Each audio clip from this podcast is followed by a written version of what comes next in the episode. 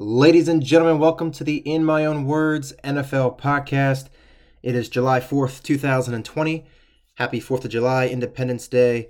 To everyone out there, hope you guys got to celebrate with your family and friends, enjoy some fireworks, barbecue, and all the stuff that makes this nation such a great place to live in. This is the first episode of season two of the podcast, about a month off as we're getting closer to the NFL season with training camp OTAs and preseason just right around the corner. Decided to relaunch the episode, but we got a very special uh, topic today. I'm going to be talking a lot about what's been going on in the world, and in particular, the Black Lives Matter movement, and of course, how, since it's an NFL podcast, how the topics are relating to the NFL. Just a disclaimer that this podcast is going to contain some opinions on some topics that have arisen from George Floyd's death the protesting and the Black Lives Matter movement that's been going on around the world. I want to start off by saying I'm 100% in support of the movement. I'm 100% behind any type of race, any type of uh, gender, groups of people in the society. But obviously, in every situation, we have difference of opinions on some certain topics. And that's what I like in discussing some of this stuff with my friends. We have le- very level headed, intellectual conversations where we can agree on some things, disagree on some things, respect each other's opinion, um, and just stay united. And I think that's what the situation is all about. And starting off with a quote I found on Facebook, I thought was very powerful. Uh, this is America. We have racists, but 99% of the people you meet are colorblind and do not have a racial bone in their body. We have some bad cops, but 99% of law enforcement will risk their lives to save even strangers that they have never met before. If you choose to see evil, then evil is all you will see. As for me, I choose to see the good in people. My heart is full, and I have nothing but love for all of you. In 2017, one of my favorite actors, Morgan Freeman, stated, quote, I don't want a Black History Month. Black history is an American history. We can get rid of racism by s- simply stop the talk about it. I'm going to stop calling you, the interviewer, a white man, and you're going to stop calling me a black man based on the interview, I think Freeman was representing kind of my view of society that no matter what race, gender, whoever you are, wherever you come from, anyone with the right drive, determination, and networks in this life can make something of themselves in today's society.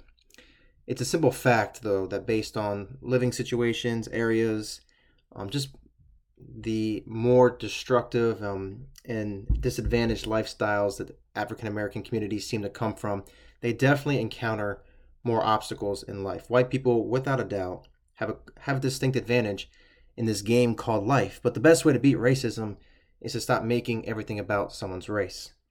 I remember this one Facebook video I watched uh, multiple times. It's been in my feed a lot. Um, it's one of the most powerful messages that I've seen. You know, as a coach or um, community member, whatever, lining up a group of guys and uh, women for a race and saying that whoever wins the race gets $100, but we're going to give some people a head start. And they started calling out things like take a step forward if you never had to worry about where your next meal was coming from, take a step forward if you don't help mom and dad with the bills, take a step forward if you ever experienced any racial inequality in your life, etc., etc. And obviously, most of the white men and women in that line were way ahead of the African American men and women in that line. Um, I think it just was a very powerful message in showing that, yeah, it is a fact that white people do have a distinct advantage in today's society. Police brutality, racial inequality, it's a real issue. Changes 100% have to be made. But coming from a police family as well, I mean, my dad's been in law enforcement for over 30 years.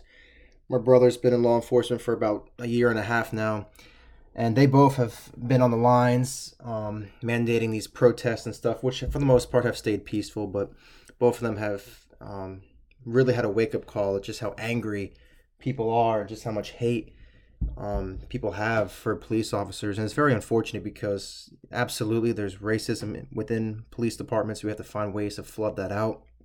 We have to find ways for officers to have better training to get better police reforms.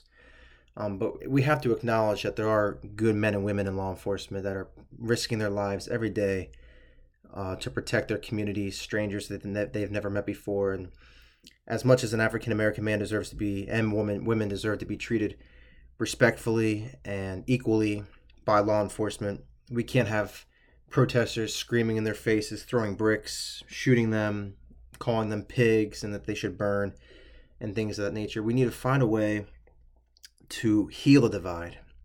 And some of these topics in this podcast today are going to go through some of that stuff. Starting with the first one, in regards to the National Football League, they announced that a black national anthem is going to be played. So the song Lift Every Voice and Sing by Melba Moore, which is a beautiful lyric. I've heard it many times in the past and I listened to it again once I heard the announcement. It's going to be played before the Star Spangled Banner prior to every week one game. Just week one as of now. It remains to be seen if they will keep it up for the um, entire season. Like I said, it's, it's a beautiful lyric. It's a song that revives the past, but also, as the lyrics reveal, recognizes a hopeful future for African Americans um, that a hopeful future and a better future uh, can come for them. It's a song that has three very powerful stanzas, three very powerful verses. The first one opens with a commanda um, for praise and freedom and hope for the future. The second verse reminds us to never forget the sufferings and obstacles encountered in the past. The third and final stanza is about the challenges that still lie ahead presently in the future. But the most important part about this stanza, I think, is that, that these challenges are to be met with perseverance, courage, faith, and something that I think has been lost in all this trust in God. Now, my idea here is that, you know, the morals, values, ethics, and overall words of the Star Spangled Banner, you know, land of the free, home of the brave, equality for all, it isn't being applied to everyone, and in particular, the black community in today's United States. There's just so much anger so much racial divide during this harsh time period that therefore it's being played in a sport that is predominantly dominated by black people to support the Black Lives Matter movement. Now it's also surprising. I mean, this is it was an interesting but dangerous move by the NFL. I mean, it really is a political game. I think they're playing. They were not on board with Colin Kaepernick's stance in 2016, and now much like other sports, they're trying to find ways to kind of make amends um, and get on board and try to educate themselves and things of that nature. And they think that playing this song is a good way to do it. Um, the original national anthem, the Star Spangled Banner, is a theme that is supposed to unite all Americans, every person in the United States. So I just feel like that stating that there's a black national anthem makes it seem like there's a white national anthem. And it shouldn't be like that. There shouldn't be something like that politically, wordplay wise, whatever, that just deepens the divide. You know, just calling it the Black National Anthem, making it seem like white people have their own national anthem. I feel like it's just a political game that just deepens the divide. And, and, and doing my research on it, a heavy part of the fan base, including a, a lot of African American fans, feel that it's just unneeded. It was unwarranted. Um, threats to the NFL about boycotting the season not watching it. I mean, it's very gonna it's gonna be very interesting to see um, how this plays out, what the ratings are going to be like. Certainly, the NFL can't change their mind. And personally, for me, I don't have a problem with it at all. I think if they want to play the song for the first week of the season, I don't have a problem with it at all. I think it's a great song. I don't know if it's necessarily should be put on a platform where it's described as an anthem, but I mean, it's a wonderful song to be played in church, a wonderful song to be played in celebratory practices. I just don't know if it should have been given an anthem stage um, spotlight, so to speak. So, like I said, I think it's a great song with verses that celebrate liberation, celebrating a hopeful future, which the Black Lives Matter supporters are hoping for. I think it's a great gesture and an okay idea. It just seems to have gone too political and should not have been put in a spot to be performed prior to the Star Spangled Banner for media attention especially when it seems that players will probably stand for this song, I'm guessing. And obviously, the expectation is for people to kneel a lot for the national anthem, and that gets into um, you know disrespecting the flag, disrespecting the country. They're going to be standing for the black national anthem, but kneeling for the national anthem that is supposed to be um, a united celebration for all. So it was an interesting move by the NFL. I like I said, I for one don't have a problem with it. I think it's a great celebratory piece. I just think a lot of people are taking it very pol- politically And since this is the United States of America, a great nation, and it's kind of overshadowing a Star Spangled Banner, a song that is supposed to be a union for all people, even though um, people in today's society just don't feel that those rights and equalities being of that song is being applied to all. I just think it's an interesting situation for the NFL, and we will just keep our eyes on it and see how it plays out amongst the fan base. Going into segment two, Drew Brees and his opposed view to kneeling. Now, Drew Brees was quoted saying, I will never agree with anyone disrespecting the flag of the United States, end quote. Now, his response from this drew a lot of backlash, people calling him a racist, telling him to retire. Uh, sports stars such as LeBron James posting on social media basically telling Brees, I mean, you're kind of clueless if you still think this is about disrespecting the flag. And basically, to educate yourself, it's about the racial inequality, the police brutality, the equality for all, and the support of Black Lives Matter, so to speak. And like the very next day, Drew Brees issued an apology personally and a message that seemed to come from like his PR representative.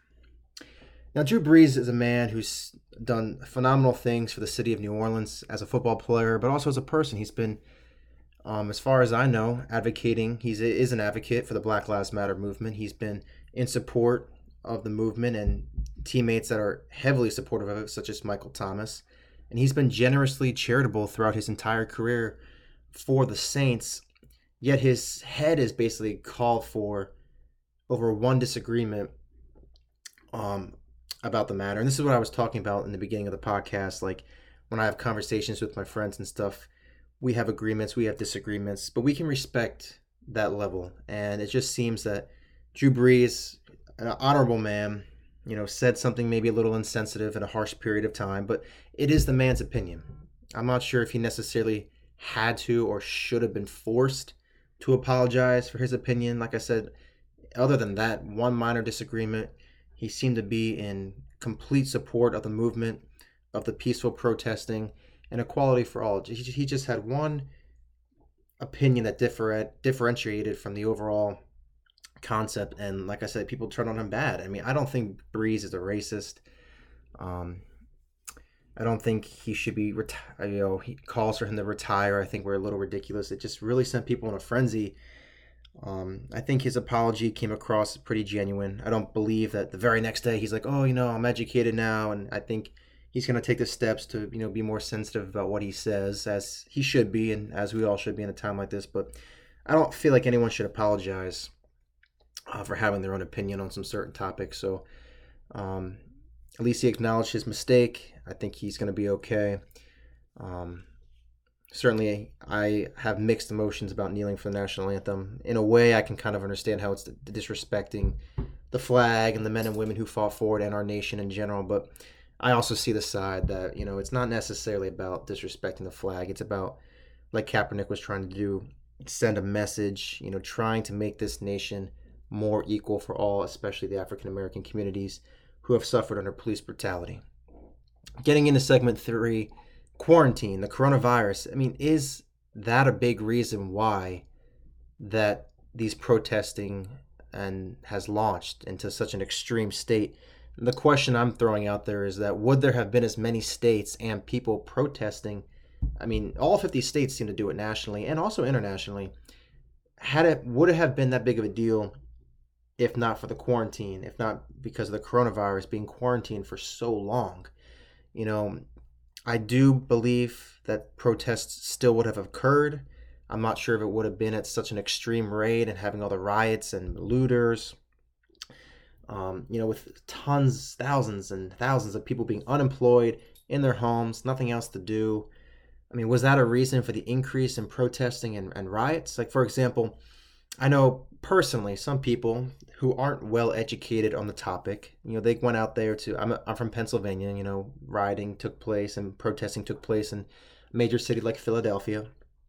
I know a handful of people, friends and acquaintances, who went down there. You know, just to kind of like be a part of something, like to see the chaos, the fires, the you know some protesting getting out of control, you know, just to, you know, have their Snapchat up and be like, yo, look, I'm here, I'm doing this, I'm in support. Or like, yo, you know, look, this car's on fire. Look, this is crazy down here, you know. It just it came across as if they were down there just for the attention, you know, just to get the clout. And it didn't seem like they were really understanding why you should have been there or why you were there in the first place, like the real meaning of protesting. Um, it seemed like they were just going down there for the social media clout, so to speak. So, and like I said, being quarantined for so long, it's like an excuse to get out of the house. People just wanting to be a part of something. Maybe some people too scared to share their opinions and they wanted to be just completely on the side of the protesting just to show that they were a part of it. Um, so, like I said, I think the protest definitely would have still have occurred. I think it would not have just been a simple social media thing. I think there would have been tons of protest, but I think we would have seen less people, but more real people out there that really know what they're doing, who really are passionate about the cause. I think if people were working, if we weren't quarantined for so long, it would have definitely limited the amount of people, the amount of uh, protests that we would have seen, and possibly the amount of violence that we've seen or saw uh, come from all of it. And that kind of goes into segment four the media's driving force. Now, media, I'm not all about fake news and you know, I'm not really high on that kind of stuff, but it did seem like the media was portraying a lot of violence from both the rioters, protesters, and the police, really exemplifying stories of just division between the two forces. And I get it, it's entertaining, you know, to watch a car go up in flames, it's entertaining uh, to people, you know, to see the chaos of rubber bullets and tear gas being thrown out and things being tossed at police officers, you know, whether it makes good TV or it's just, you know, trying to drive home the division. I don't know exactly what they're trying to do, but there were many cases that police officers kneeled with protesters, hands and fists in the air. They were handing out water and food to protesters. Some were marching and leading marches with protesters, and there was there was African American men and women embracing police officers, crying their eyes out in their arms. Like I said, officers raising their fists in solidarity with the protesters. So I think it's just I think it's a shame that while it's essential to report the chaos, oh, and by the way, with the coronavirus pandemic, I felt as though, especially in the beginning, like the whole coverage of the virus and that there is a virus out there kind of dissipated. Like it, the coronavirus wasn't getting much coverage, and it was like there's these large crowds of people out there and whatnot, but like they weren't acknowledging at least as much like oh, the, of the spread of the virus from all these protesting. So I think it's essential to report the chaos. Obviously, I mean the scenes in Minneapolis and Philadelphia and Seattle and LA were just absolutely devastating to see what the police officers were doing to even peaceful protesters and the rioters and seeing cars up in flames and smokes and graf- graffiti all over uh, the cars and you know protesters and rioters bashing out windows and you know cops pushing elderly men out of the way and protesters you know shooting cops in the back of the head and you know it was just a very devastating thing and very disheartening to see the media pushing so much the negative aspect of stuff but there was so much that they could have reported um, that was good from the officers and from the protesters. So it's essential to report the chaos 100%, but more attention should have also been brought to the unity of the situation because there was also a lot of good going out around all the states during this time. And getting into segment five, defunding the police and just corrupt officers in general. It's no secret that police departments are heavily funded and in some cases perhaps over overly funded in big cities, especially like such as New York I think obviously with a city like that where there's crime rate is high and it's you know the city that never sleeps, I think police officers need the funding. You know, they need the materials, they need the training to handle a big population in a big city like that.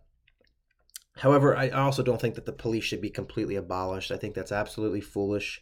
A public led safety criminal justice system is just absolutely foolish. I mean, these people that are calling for that, I don't think necessarily understand what they're calling for because when they're in trouble, the first group they're going to call and rely on for help is the police. But I did take a lot of time, a lot of thought, a lot of research, and conversations with a bunch of uh, different people. That and it is an interesting idea, and I'm actually for distributing money a little bit more evenly to educational facilities, hospitals, mental institutions from the police budget. You know, just distributing the wealth a little bit more. I think it's an interesting idea. I think it can definitely work and help close that advantage gap between the African American community and the white community. Um, so while we should not abolish police departments and while we shouldn't completely defund them, um, I think it's definitely a, a good idea to distribute the wealth and distribute the funding a little bit more evenly to facilities that can help um, educate and take care of the health of the African American communities even better. And that goes into segment six of removing of the statues.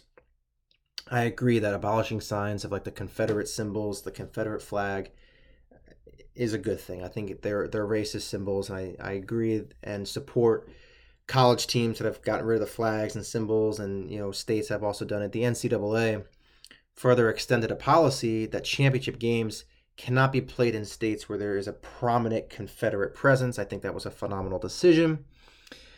Um, but I don't. I think that removing the statue should not be the public self decision. You know, they shouldn't be taking it upon themselves to go out and physically damage and remove these statues illegally. I think that they should be legally taken down. You know, petitioned, uh, brought forth towards their congressional leaders and things of that nature. Um, and I'm not an African American man. You know, I don't know. I can't relate to the discrimination, the hate, and the anger necessarily that um, the community feels. But you know, statues such as like the Abraham Lincoln slave statue, I just feel like they're prominent and not so much racist, but it's American history. You know, it's the way things were, and in a way, I think it also shows how how much better we've gotten, how things have evolved. You know, over time and I just feel like, and I don't know if this is the right assumption, but if I was an African American man looking at a statue like Lincoln with a slave, I would feel more pride um, from a symbol like that. You know, Lincoln freeing the slaves, knowing that um, my family history, my ancestors, and the future just got a lot brighter for us. Opportunities are opening up, and we're no longer enslaved like that.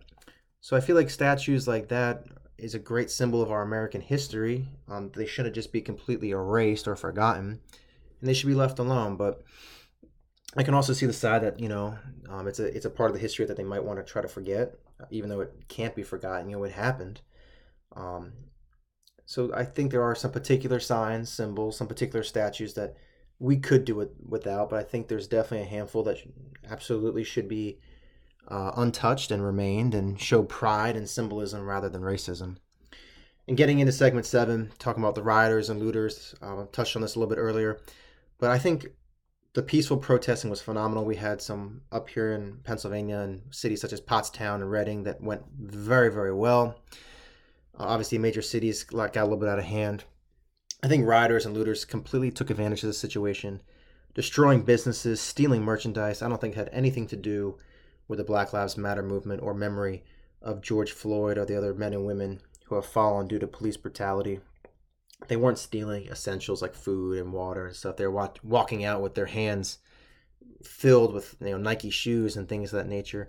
And, you know, and they hurt business owners. We're in the middle of a pandemic where these business owners, some of them had to close their stores and they lost their businesses, and some, by the grace of God, were able to reopen.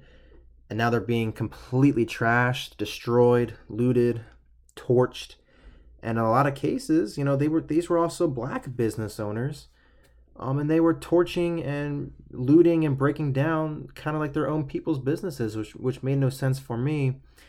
And I just feel like that a business that you know barely survived a global pandemic, then had to go through something like that, was just absolutely disturbing to watch. The only justification, like I say, I, I try to see both sides of every story. The only justification I think I can come down to for that is that you know this has been a long ongoing problem, you know.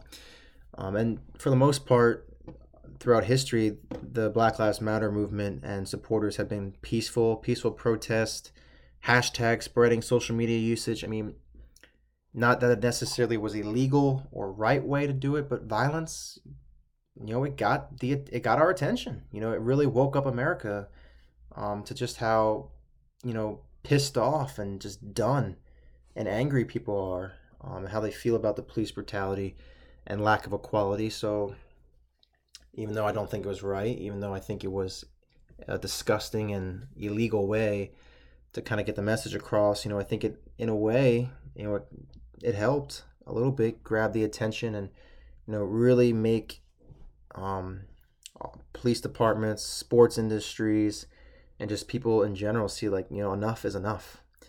And coming down to segment eight and just the conclusion of the podcast now, talk about the George Floyd situation, corrupt and corrupt police, and just the conclusion, like I said. Uh, George Floyd was absolutely murdered, killed in a brutal and sickening way. There's no way you can argue that. It is admirable to see that the spark that his death had nationally and internationally, all the changes, um, like his daughter said, on the shoulders um, of a family member, I believe, that daddy changed the world. And police reform and change has hit all over the world, nationally and internationally. It's been uplifting to see sports such as the English Premier League, you know, soccer had Black Lives Matter on the back of their uniforms for the first few weeks of the season, and while others, you know, were like, "Oh, seriously, you know, they're doing that," you know. I think it's a good. It was a good act by them. Donations from wealthy sports owners and business owners towards the movement. Um, you know, kneeling and giving a moment of silence um, prior to some sport games that have come back already. Uh, the inclusion of the Black National Anthem, and it, I just feel like a lot of a lot more awareness and unity has definitely been brought to the situation. But also things have also, like I said, gotten out of hand. You know, like the shooting in Atlanta. You know, uh, a situation where resisting arrest was present, and he had presence present, and he had a taser. Seemed like he was going to shoot it back, and officers are in that situation. We got to make a split second call. Again, I don't think gunning that man down was right. I think it was definitely excessive force, uh, police brutality. Um, definitely a wrong decision, but why torch Wendy's? Why take it out on the business just because the incident occurred in the parking lot? I, I didn't understand something like that at all. But overall, the police need to do better. They need better reforms, better training. We need to sweep out the racism and ignorance among the police departments worldwide. Police brutality racial profiling, inequality is a problem. It's going to be an ongoing problem. It's going to be a fight. And it's going to be scary to see, you know, when this eventually happens again, because it most likely will. A justified or unjustified killing of an African American man or woman by a police officer. We'll see what kind of outrage it sparks, but it's a problem that needs to be fixed. And it's not going to go away anytime soon, but um, as devastating of a time period that this has been, it's also been a great educational and awakening period but we also have to respect the good men and women in law enforcement, and we can't be mugging them, shooting them, throwing bricks at them, um, shouting that they're pigs that should be burnt alive and things like that. we it's going to be very difficult and it's tough for people to look at it now, um, but we have to find a healing unity between the public and especially the African American community and police departments. And I think that starts from the top up. You know, um, overall, you know, I've supported some things that President Trump has done during his um, time as president. I think he's done a handful of good things, but he's also obviously done a handful of disparageable things um,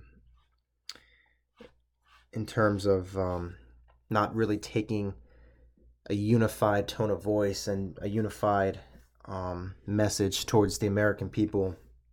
You know, sometimes he says things and um, gives opinions and um, uses his words and rhetoric in more of a negative and dividing light. And in a time where our country needs a unifying leader, I think it would be wise for him to take a step back and really just try to do a better job in uniting every group, uh, every group of people in the United States. Like I said, I'm a I'm a friend of a bunch of different groups of minorities, Hispanics, African Americans.